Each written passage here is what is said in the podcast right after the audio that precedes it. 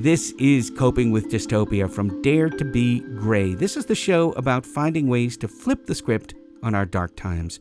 I'm Jonathan Gruber, and today we're coping with being a refugee. And our main guest is Thaeer Muhreez. Now, these days, Thaeer works in the Netherlands as a journalist and documentary filmmaker, but back in 2015, he fled the Syrian civil war. I tell my friend, we're gonna die. We will not make it if we make it, it will be miracle. Heavy. More of his amazing story in just a few minutes. But first, as always, let's bring in Dare to Be Grey's Jordy Nijenhuis. Hello, Jordy. Hi, Jonathan. Today's show is coping with being a refugee, and how likely is it that someone listening to this show either is or could become a refugee? Of course, that's very hard to say. We can't really predict the future, but generally speaking, uh, more and more likely every year. Really? Yeah, back in 2015, when Tahir was forced to, to leave Syria, on the entire planet, we had 65 million people um, forced to leave their country. By the end of 2022, it's already 108.4 million. And, and is this still going up? Is it trending upwards? It's trending upwards every year. So we had a record high last year. And now, with the war in Ukraine, of course, we can expect these numbers to continue rising. That's really a lot. Sometimes I think to to myself, well, we come up with these ideas because we want to talk to interesting people, but mm-hmm. how realistic are they? This is a realistic idea. This can actually happen. And to be 100% clear, my wife was a refugee from the war in Bosnia in the 90s, so it's certainly affected me you know, my personal life, God knows it really affected hers. so Yeah, no, of course.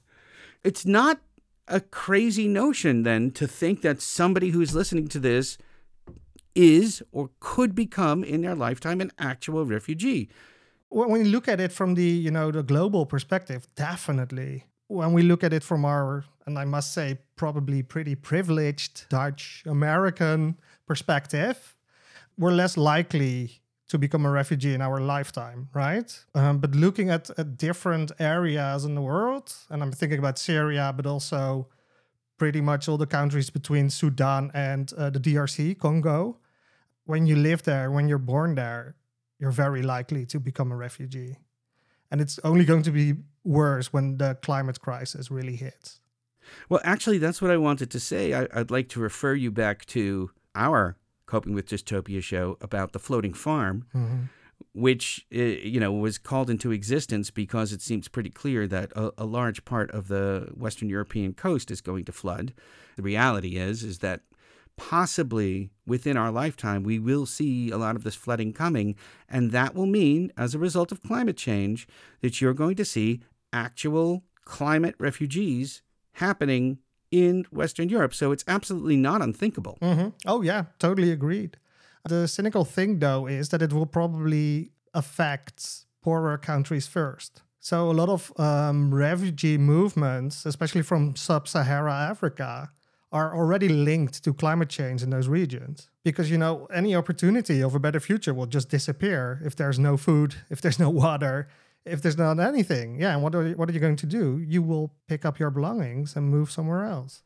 And of course, climate change is going to destabilize lots of part of the world, so you'll probably have more war, localized wars. But those two, again, just like Thaeer experienced, it happened there for different reasons. But you're going to have, you know, wars based on destabilized societies due to climate, and you will have more refugees again. Yeah, it's not a very hopeful future, is it? It's not very hopeful. And the story that Thaeer is going to tell us is a hopeful story in the sense that it ends well, but it is a harrowing story. Shall we get to it? Let's get to our main guest. Let's do it. Thaeer Muhreez is a Syrian filmmaker, and 12 years ago, he was on the cusp of a breakthrough in his career. He'd gotten major funding from a foundation for a new project and was about to start when the civil war broke out. And he says he realized how bad things were when he called up his funders to ask about the status of the project, and they said, We are leaving, yeah. When they said that, what went through your head? I was trying to not believe that we are really falling. At that moment, I didn't care about the movie, I care about the people, I care about what's going on and how can I help my family, my parents at that moment. So I was just trying to start doing some kind of propaganda anti the war and trying to do something in the media in Syria. But yeah, it was just bullshit, sorry.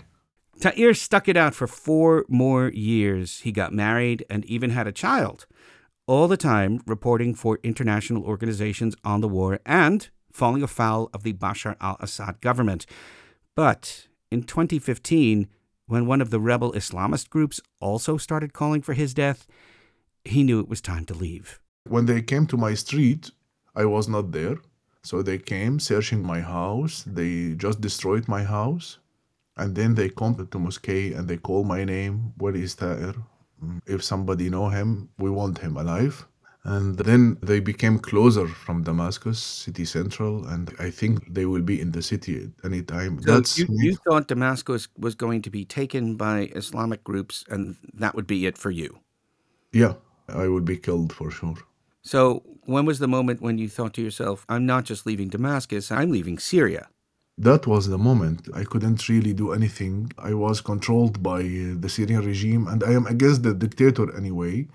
So I feel I lose my freedom, I lost my country. The people is changing, the house is destroyed, the streets is destroyed. So the country I know is just gone. Why I'm here? I don't have any place to stay. I was almost living on the street with my wife and child, and I don't have any money to feed them, to, to do anything for them. If I want to feed them, then I have to be part of militias and and it's not an option to go to the um, rebel sides because I am against the Islamic very much. They don't trust me because also my father is Alawi, and Alawi is the same religion of uh, Bashar al Assad, the dictator. Sounds like you were out of options. I was out of action. Thaeer's goal was to get to the Netherlands where he had friends, so he sold all his belongings, which didn't amount to much. He left his wife and child with his mother and fled to Lebanon. Then Thaeer took a plane to Turkey, which took almost all of his money, and he met up with another group of Syrians. They found a smuggler to get them onto a boat to Europe. The smuggler took the money and disappeared. So he and his group walked along the beach and found more smugglers filling tiny boats with dozens and dozens of people. The first boats is only children and women, so they just fall on the middle of the sea. You can see also the Greek island from that point. It's six hours by boat. You saw that the boat was filled with women and children. How full was it? I think 70, 72, 73 people on a small boat. And this boat, I think, is able only to hold four people. Four? 70 people on a boat meant for four yeah. people? Yeah. Oh my God. What did I you think, think when you saw that? They will die for sure. I tell my friend, we're gonna die. We will not make it. If we make it, it will be miracle. So when so, did you go? I go after this. A boat came for you. How big was that boat? The same. Also a boat for four people. I think four people, logically, it's not more than four people can do it. And how many were on the boat that you were on? Yeah, we were 66, something like this. On 60, a boat meant more, for four? More, 66, I think. And what happened? After 10 minutes, it stopped because the motor cannot push these huge people. And we start using our hand. And uh, yeah, and we were very lucky because there was no police. And it took eight hours. We made it. Where did you make it to? To Mytilene, Lesbos. To Lesbos, the island of Lesbos from yeah. Greece. When you made it and you walked onto the island and you got off the boat, how did you feel? I was crying. I was so much crying and not believing what's happened. I thought at that moment miracle happened to us because a lot of boats cannot make it. You really thought you were going to die, right? I was super lucky. Lucky to be alive. Of course. Yeah, we were crying. I told you I have picture. We filmed ourselves and yeah. Throughout all of this, you just kept filming, huh? I keep filming. yeah, that's crazy. You know, that's tell, crazy. I want to tell my story. I want to tell it in picture. You arrived on Lesbos, and then what happened? Jonathan, at that moment, we feel that we are in nowhere. You understand? We don't have papers. I have to continue walking because this is not my goal. Yeah, I have to continue, to continue. But did you end up on a refugee camp? The city is on the other side from the island, so we had to cross the big mountain. So we had to cross it walking because the Greek government didn't allow anyone to give us a taxi or a car, so we had to walk. I was very much tired at that moment, so three days without sleeping, but I should continue walking because if I didn't continue walking, I will stuck. And then at that night, it was super cold and I was wet because of the water from the sea. There was a lot of church there. And we tried to knock on the church just to give us a warm place because it was very cold. And they just don't open the door. And you know what I did? There is a big lights to show the cross and the Jesus. And I hold one of these lights till I sleep. It was warm. You understand? Oh, yeah. Yeah. In the night, there is a Greek girl, and she said, "Yeah, I can pick you up to the city, but don't tell anyone. I will took hundred euros from you." We were six people, and yeah, they paid it. I didn't pay it. I don't have money. And then what happened? And then we had to take uh, the big ship to Athena, and then to the Macedonia's border, and we just walk with the refugees wave. And the Macedonia's border was uh, also very much troubles because they don't allowed us to cross the border there, and we had to wait two days there. But after that, we made it. The UN they put us on buses, and we just went to Serbia between Serbia and Hungary, and the Hungarian farmers they was waiting for us and threw the stones on us, so they don't want us to be on Hungary. The Hungarian farmers threw stones at you. Oh yeah, a lot of them, and they were calling the police. Oh, they are here. They was- hunting us like animals, How did you get away from there? just running Through Hungary. through the Hungary border between Hungary and Serbia. Right. And then when we reached the highway, it was helicopters also trying to stop us. We see smugglers there, and they took, I think, 500 euros just to bring us to Budapest. We were also six people. And then, yeah, in Budapest, we were able to take a train to the borders of Austria. At that moment, I was almost dying from tiredness and i talked to my friend i say i, really cannot run anymore i will just stay here and i will die i will not make it so my friends help me and they carry me and they try just yeah we are almost there so don't worry and on the austrian borders we saw the austrian police. They were kind really kind people and they try to help. They put us in uh, groups.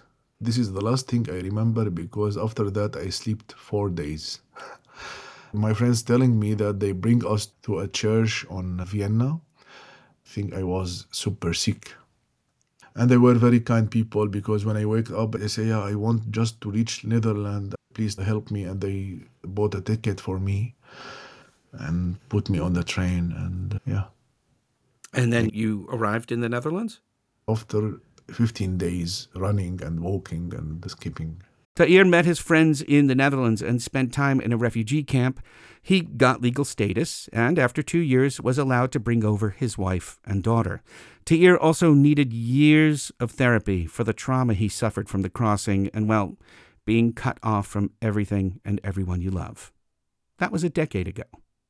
These days, he works for a Dutch public broadcaster, and maybe you caught that Thaeer mentioning briefly that he filmed his whole ordeal escaping? Well, He's currently making a documentary about his experiences, and he even went back to Syria to retrace his steps. It did not go well. It was not successful because I was attacked. When I crossed the Lebanon border back to the Netherlands, they tried to destroy my telephone I used to film, and they shooting my car and they tried to kill me. So, as you were trying to leave Syria to go back to Lebanon, you were attacked. I don't know the identity, but I think it's a kind of Hezbollah of Syria regime. It could have been. It Could could have been be. anybody. Could be anybody, yeah, could be, but who knows that I was filming and he attacked my telephone? I don't know. Were they shooting at you? Yeah. How did you get away? by miracle, like every time. What did you do? Were you driving? Were you in a car? No, I was with a driver, and we just saw a car come in front of us, and come huge people with big beards and start shooting us. And I was You, just you made the motion of somebody holding a rifle shooting at you. Yeah. Did you think you were going to die? at that moment, yes, it was the most dangerous moment in my life. I thought I, I am dying now. But lucky, I think they want to damage the car. So they come and start hitting us with the, The rifle with- butts? You're motioning Yeah. with the rifle butts. and they destroyed my camera, my telephone, and everything. Blood and also Your, my your chin and your back, you're pointing to your face basically and your chin. Yeah. So they Yeah. did hit you. they hit me very much. Yeah, Why did they let you go? I think the police was very close. Oh, there was a and, uh, checkpoint nearby. and they they hear the bullet, and they were afraid if they took it longer, they will be catched. They'll be caught. They'd be caught by the military Yeah. police, right? Yeah. Oh. Oh, man. It was horrible last year. Did they destroy your footage? Most of the, my footage it's destroyed, and that's Ah. my my documentary not finished yet. Are you going to go back again? To Syria, I don't think so. My goal now to finish this documentary and tell all the people my story, and it will be clear to my recovering from the damage. So it's really important for me to finish this movie.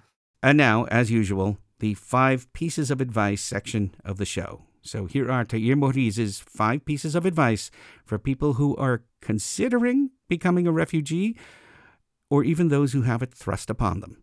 First, if you do it for yourself, so not do it. To be a refugee is not a better place. Number two, Don't think about planning for your future because you will lose the ability to make plans. Number three, you will lose the most close thing to you, your culture and your language. And this is something I really missed. Number four, I think you will not be the person you are anymore. You will change totally. expect to be totally different. Of course, you, will, you have to expect that. Number five, the relationship with everything will change. Even your relationship with your sleep, even the relationship with your sport, with your body. This is what to expect if you become a refugee, Yeah. particularly a war refugee. That doesn't sound so much like practical advice on what to do as much as mental advice as to what to expect, huh? Because physically, probably you can make it, but being refugee is not only the two weeks trip, is more You may be on the road for a couple of weeks, but your brain will be, damaged, yeah, and your psyche will be damaged. That's it. very Yeah. much. And probably you will not notice it. I know a lot of Syrian people, they still has a lot of problems, but they don't believe it. Yeah, no, we are good, we are good, but they are not. Your story is extraordinary. It's a story of human perseverance and the triumph of the human spirit. And I have a lot of admiration for you, and I really look forward to seeing your documentary when it finally comes out. Thank you so much for telling me your story. Thank you, Jonathan. I was happy to talk to you.